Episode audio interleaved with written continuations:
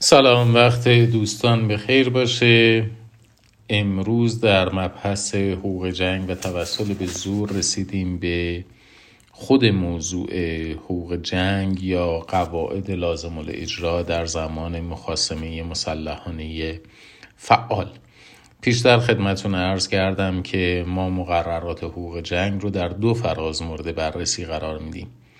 نخست قواعد ناظر بر مشروعیت یا عدم مشروعیت مخاصمه مسلحانه یا حقوق توسل به زور، یوس اد بلوم، یعنی حقوق حاکم بر جنگ، بر مشروعیت جنگ، بر نامشروع بودن جنگ، در چه مواردی توسل به جنگ مجاز است و در چه مواردی مجاز نیست.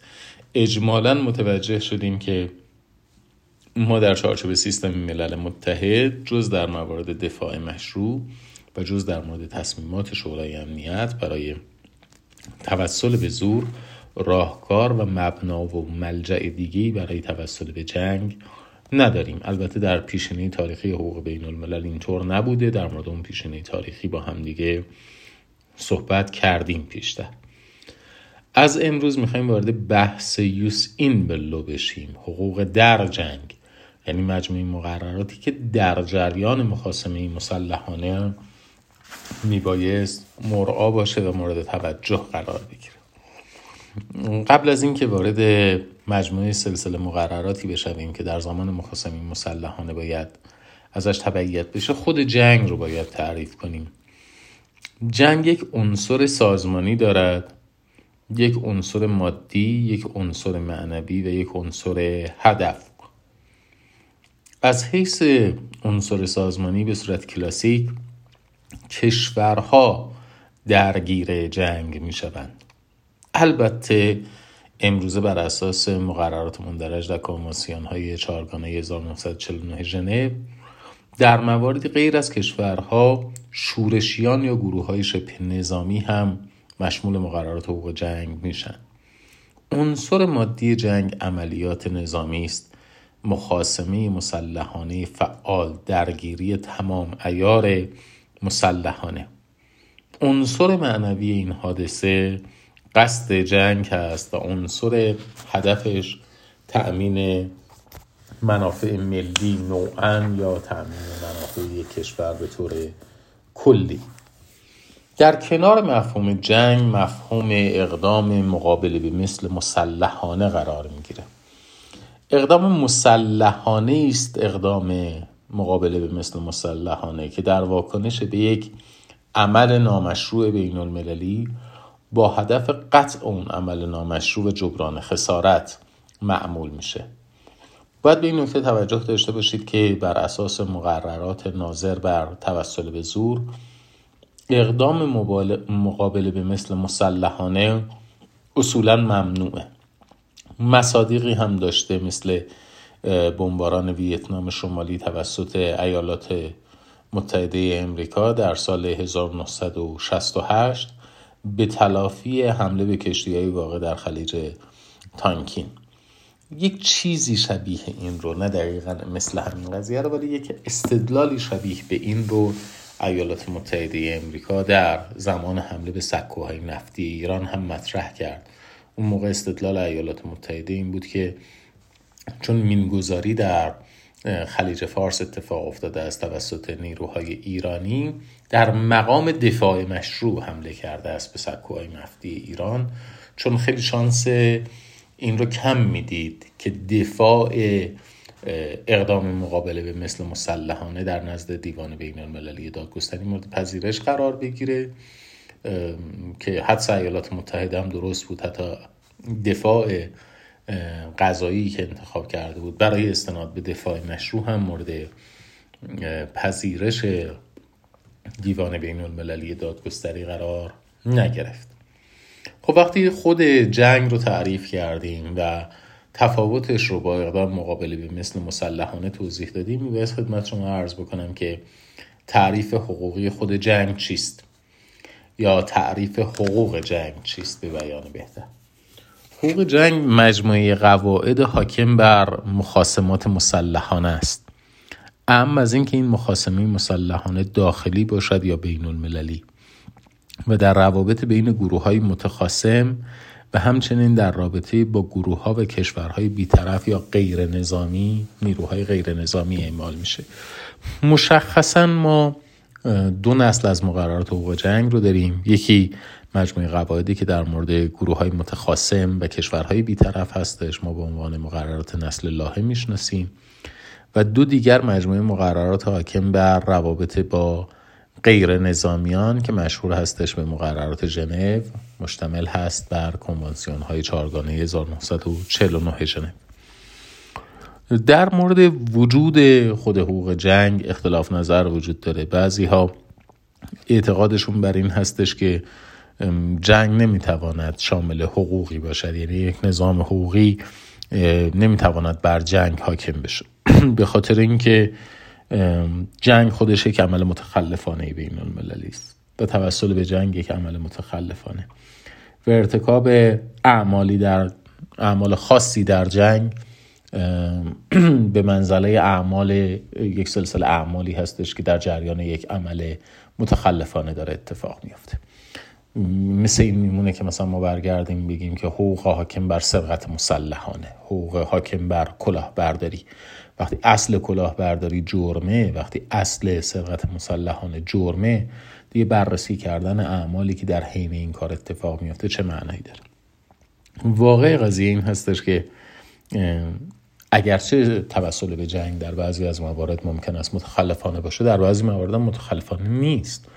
یعنی فیلم مثلا شما تصور بفرمایید یک کشوری در مقام توسل به ماده پنجاه و یک منشور داره اقدام به دفاع مشروع میکنه. خب کشوری که داره دفاع مشروع انجام میدهد بالاخره در انجام عملیاتش باید سلسله مقرراتی رو رعایت کنه. یا مصداق بارستر وقتی عملیات مسلحانه‌ای به دستور شورای امنیت داره انجام میده میشه، اون عملیات هم میبایست دارای مشروعیت باشه، اون عملیات هم باید در واقع یک سلسله مقرراتی رو رعایت کنه. پس بنابراین جنگ اولا در همه این موارد ممنون نیست. ثانیاً فرض بکنیم که کل عمل جنگ یک عمل متخلفانه بین المللی منتسب به یک دولت باشد، اما علاوه بر این تخلف ممکن است در حین این عمل متخلفانه عمل متخلفانه اضافی هم انجام بشود که منتسب باشه به دولت یا منتسب باشه به افراد. اینها مجموعه مقرراتی هستش که ما در مورد حقوق جنگ داریم راجعش صحبت میکنیم. یعنی فرضاً شما فرض بفرمایید که در جریان یک درگیری بین ارتش دو کشور یک ارتشی مرتکب عملیات نظامی علیه جمعیت غیر نظامی میشه. ممکنه که اون کشور در مقام دفاع مشروع باشه، در مقام دفاع مشروع هم اجازه در واقع نقض اصل تفکیک رو نداره. حتی فرض بکنیم در مقام دولت متجاوز تفکیک جمعیت نظامی و غیر نظامی رو نقض میکنه.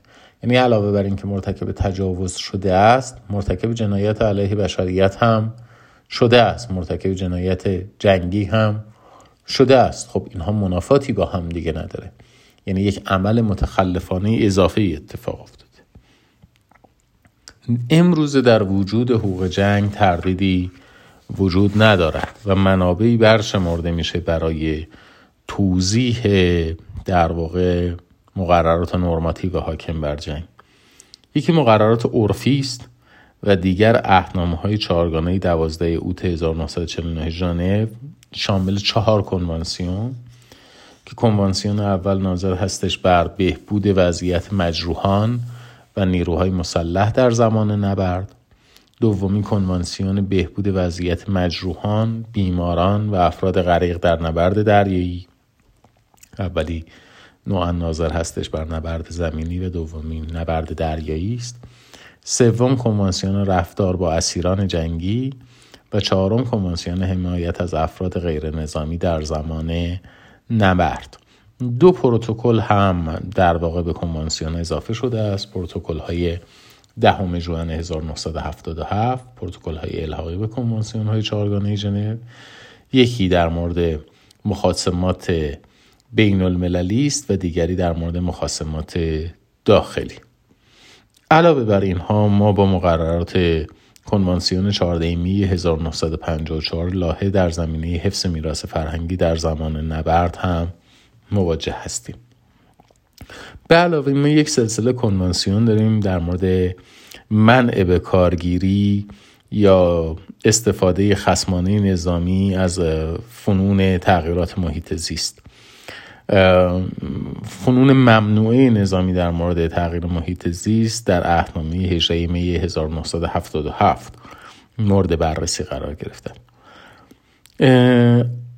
به این نکته خواهش میکنم توجه داشته باشید که در کتاب استاد بزرگوار جناب آقای دکتر بیگدلی از اصطلاح حقوق جنگ استفاده شده، نه اصطلاح حقوق بشر دوستانه.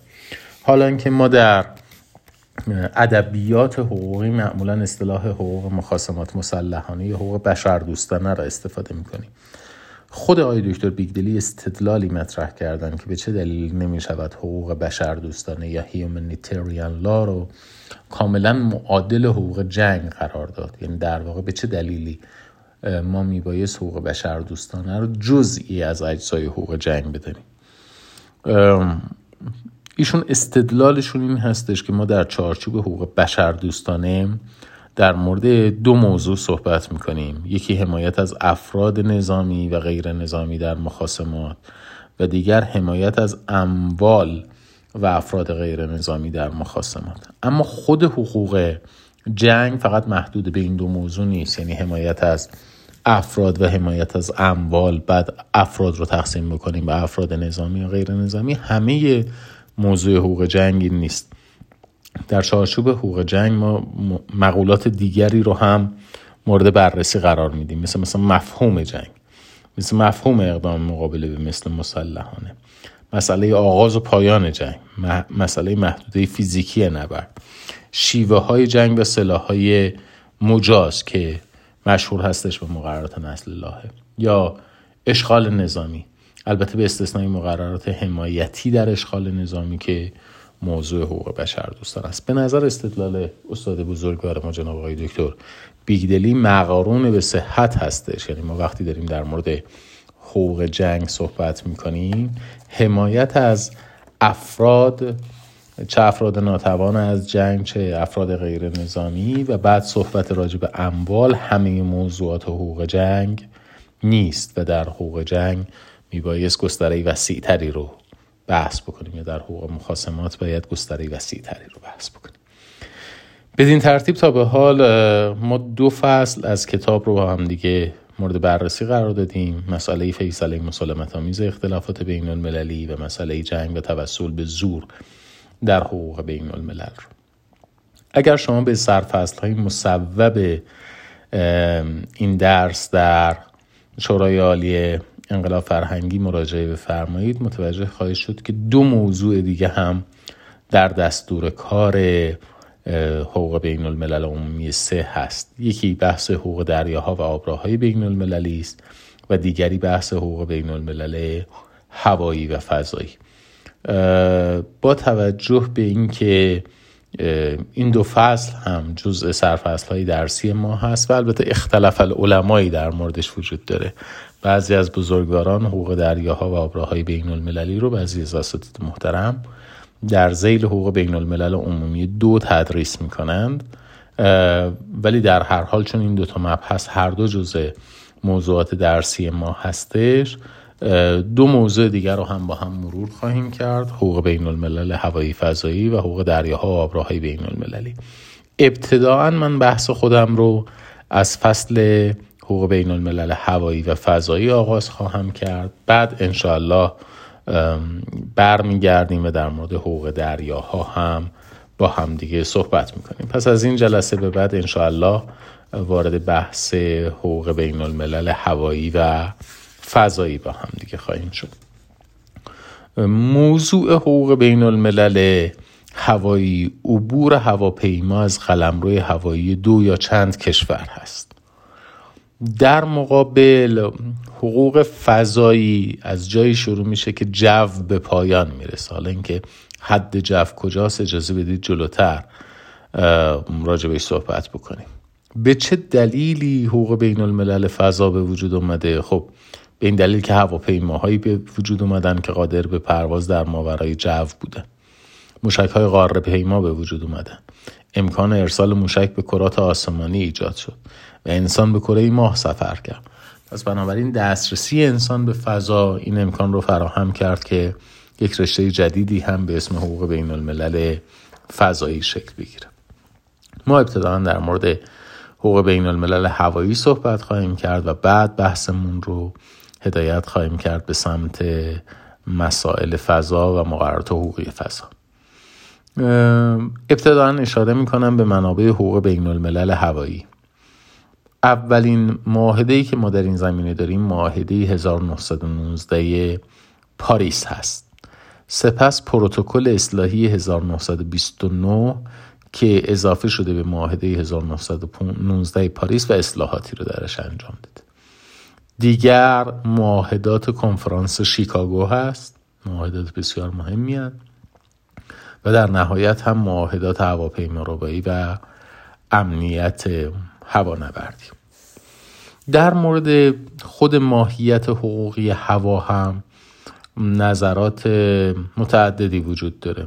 اولین نظریه پرداز در این زمینه پلفوشیل بوده. ولی با چه نظریاتی مواجه هستیم؟ سه دسته نظر ارائه شده است. نظر اول یا دسته اول نظرات کسانی هستند که اعتقاد دارند به حاکمیت مطلق بر هوا.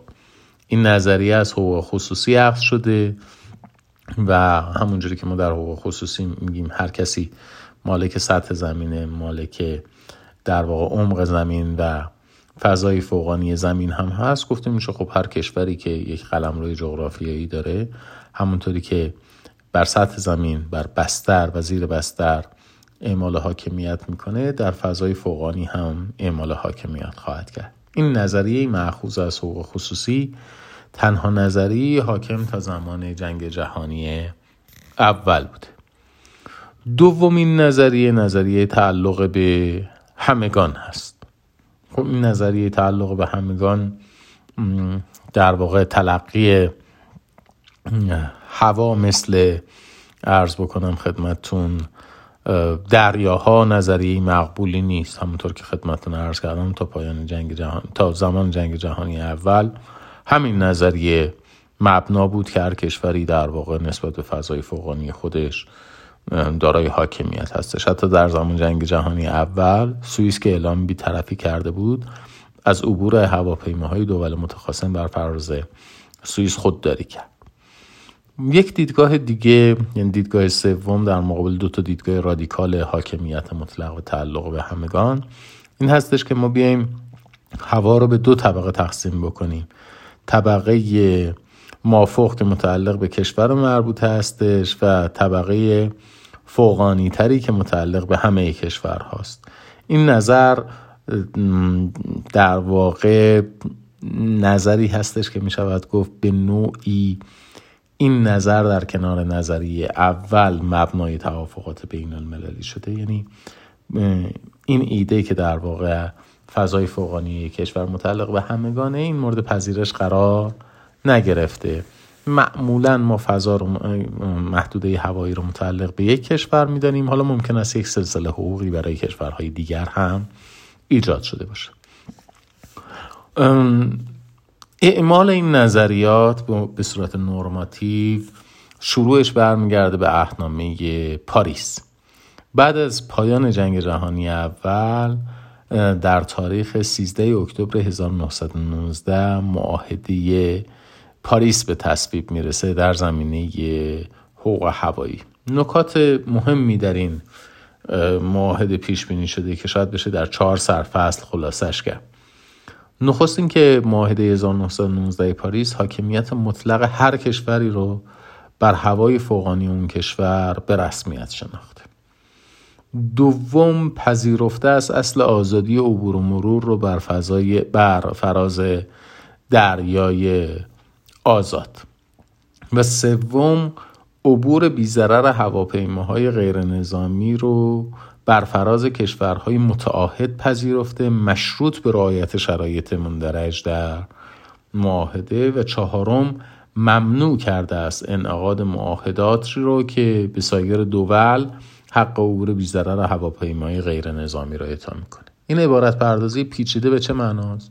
به این معناست که یک، هر کشوری حاکم بر فضای فوقانیش.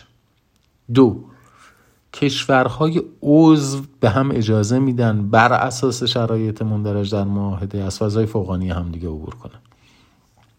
سه، کشورهای عضو تعهد میدن این حق رو به کشورهایی که عضو معاهده پاریس نیستند اعطا نکنن. یعنی کشورهای عضو بر فراز در واقع خاک همدیگه پرواز میکنن، کشورهای غیر عضو اجازه پرواز ندارند.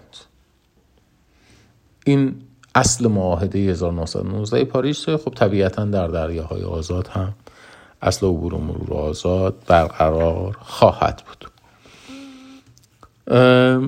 طبیعتاً یک سری انتقاداتی به عهدنامه پاریس صورت می‌گرفت و این انتقادات باعث اصلاح عهدنامه پاریس شد. انتقادات چی بود؟ مهمترینش این بود که معاهده پاریس ممنوع می‌کرد امکان اجازه امکان اعطای اجازه پرواز رو به کشورهایی که عضو معاهده پاریس نیستن. یعنی یا شما بعد عضو معاهده پاریس میشدی که اجازه پرواز داشته باشی، یا اگر عضو معاهده پاریس نبودی اجازه پرواز نداشتی. دوم این که معاهده پاریس یه معاهده‌ای بود صرفا محدود به زمان صلح، یعنی در زمان جنگ اصلا حق عبور به حالت تعلیق در میومد. و سوم که از همه مهمتر بود، اعطای امتیازات ویژه‌ای به فاتحان جنگ که در واقع آلمان شکست خورده در جنگ نسبت به این امتیازاتی که در عهدنامه هزار و نهصد و نوزده پاریس اعطا شده بود اعتراض داشت.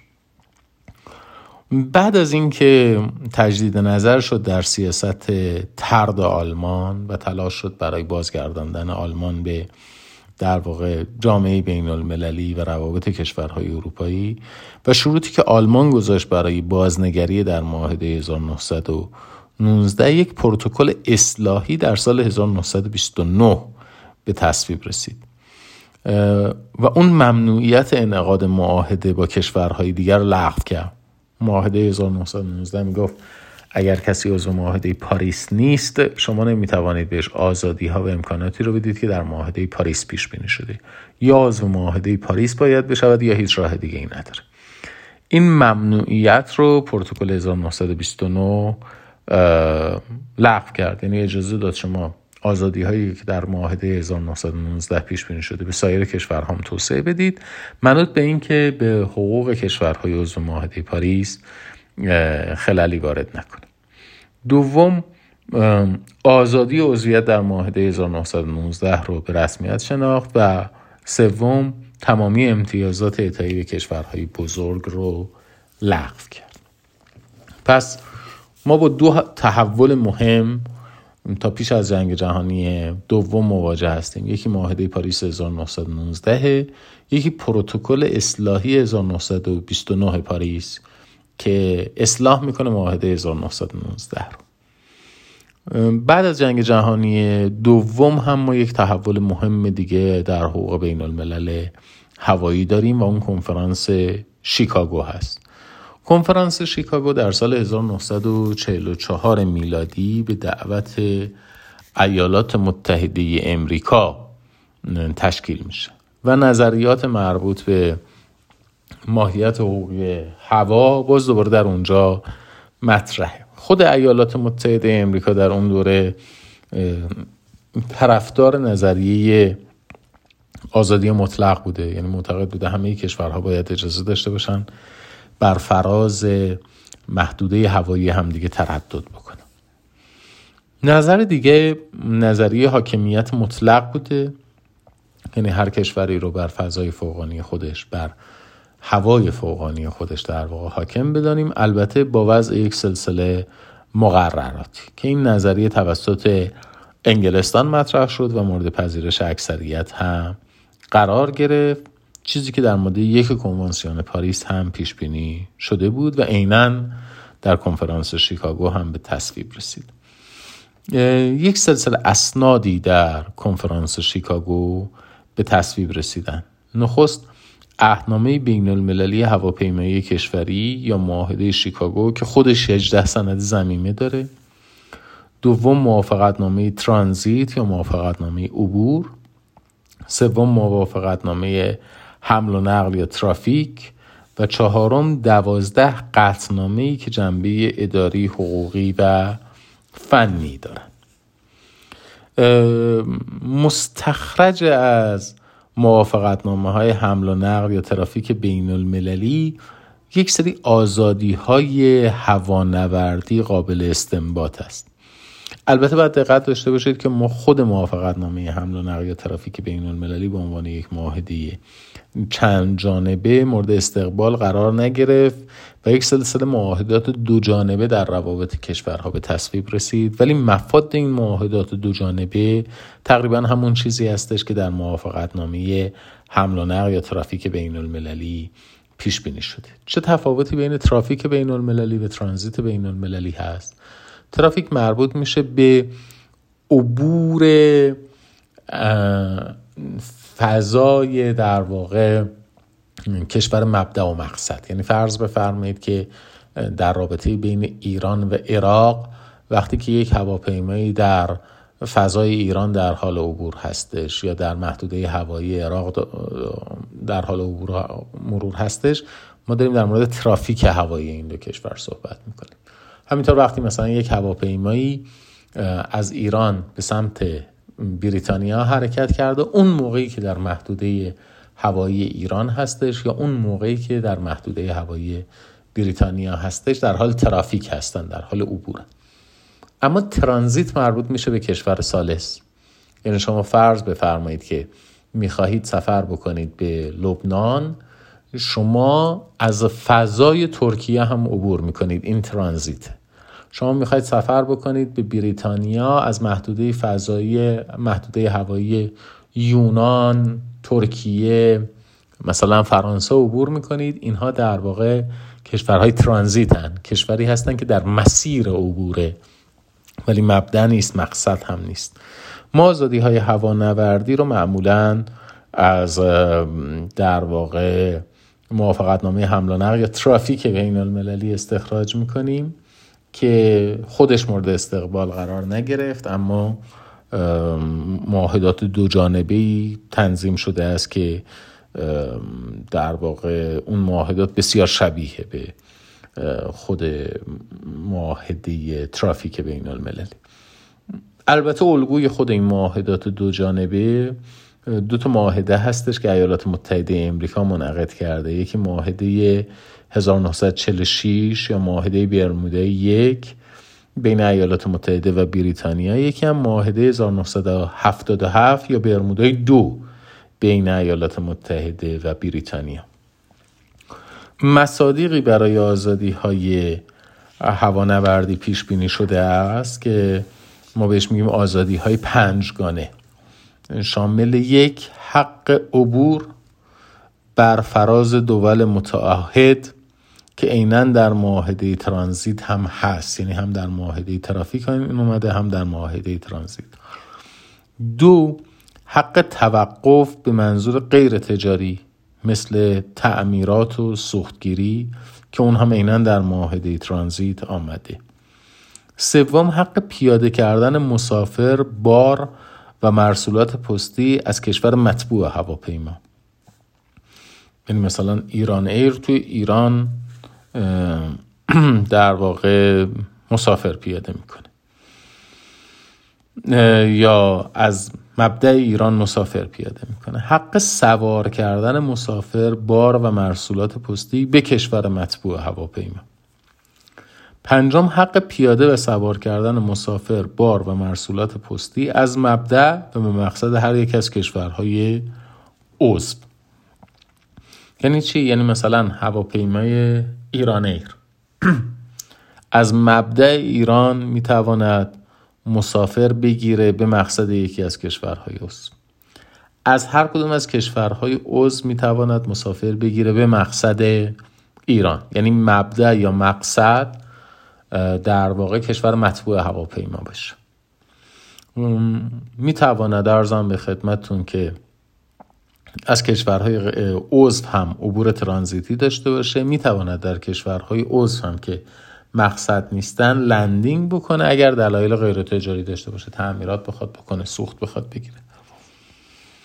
و پنجمین هستش که یک هواپیمایی نه مبدأش نه مقصدش دولت مطبوع خودش نیست، ولی این امر مورد توافق قرار گرفته است که پرواز بکنه. مثلا شما در نظر بگیرید قطر ایرویز یه پرواز مستقیمی بین تهران و برلین داشته باشه، خب این هم منع نشده و این هم مجاز هستش. همینطور کاپوتاژ یا حمل و نقل هوایی داخلی هم میتواند مجاز باشد. البته کاپوتاژ معمولا در صلاحیت انحصاری هر کشور باقی میماند. خب پس بنابراین اگر بخوایم آزادی پنجگانه رو مرور بکنیم، یکی از این آزادی ها ناظر هستش به این که متابعیت هواپیما رو نگاه کنیم، بگیم مسافرگیری یا پیاده کردن مسافر وقتی مبدأ کشور مطبوع هواپیماست، وقتی مقصد کشور مطبوع هواپیماست. دیگر این که در مورد عبور، در مورد ترانزیت می توانند عبور داشته باشن، می توانند لندینگ داشته باشن، منوط به این که لندینگشون اهداف تجاری نداشته باشه. و پنجم، نه مبدأ کشور مطبوع هواپیماست نه مقصد کشور مطبوع هواپیماست، اما پرواز مورد توافق قرار گرفته است. اینها مجموعه پنجگانه آزادی های هوانوردی است.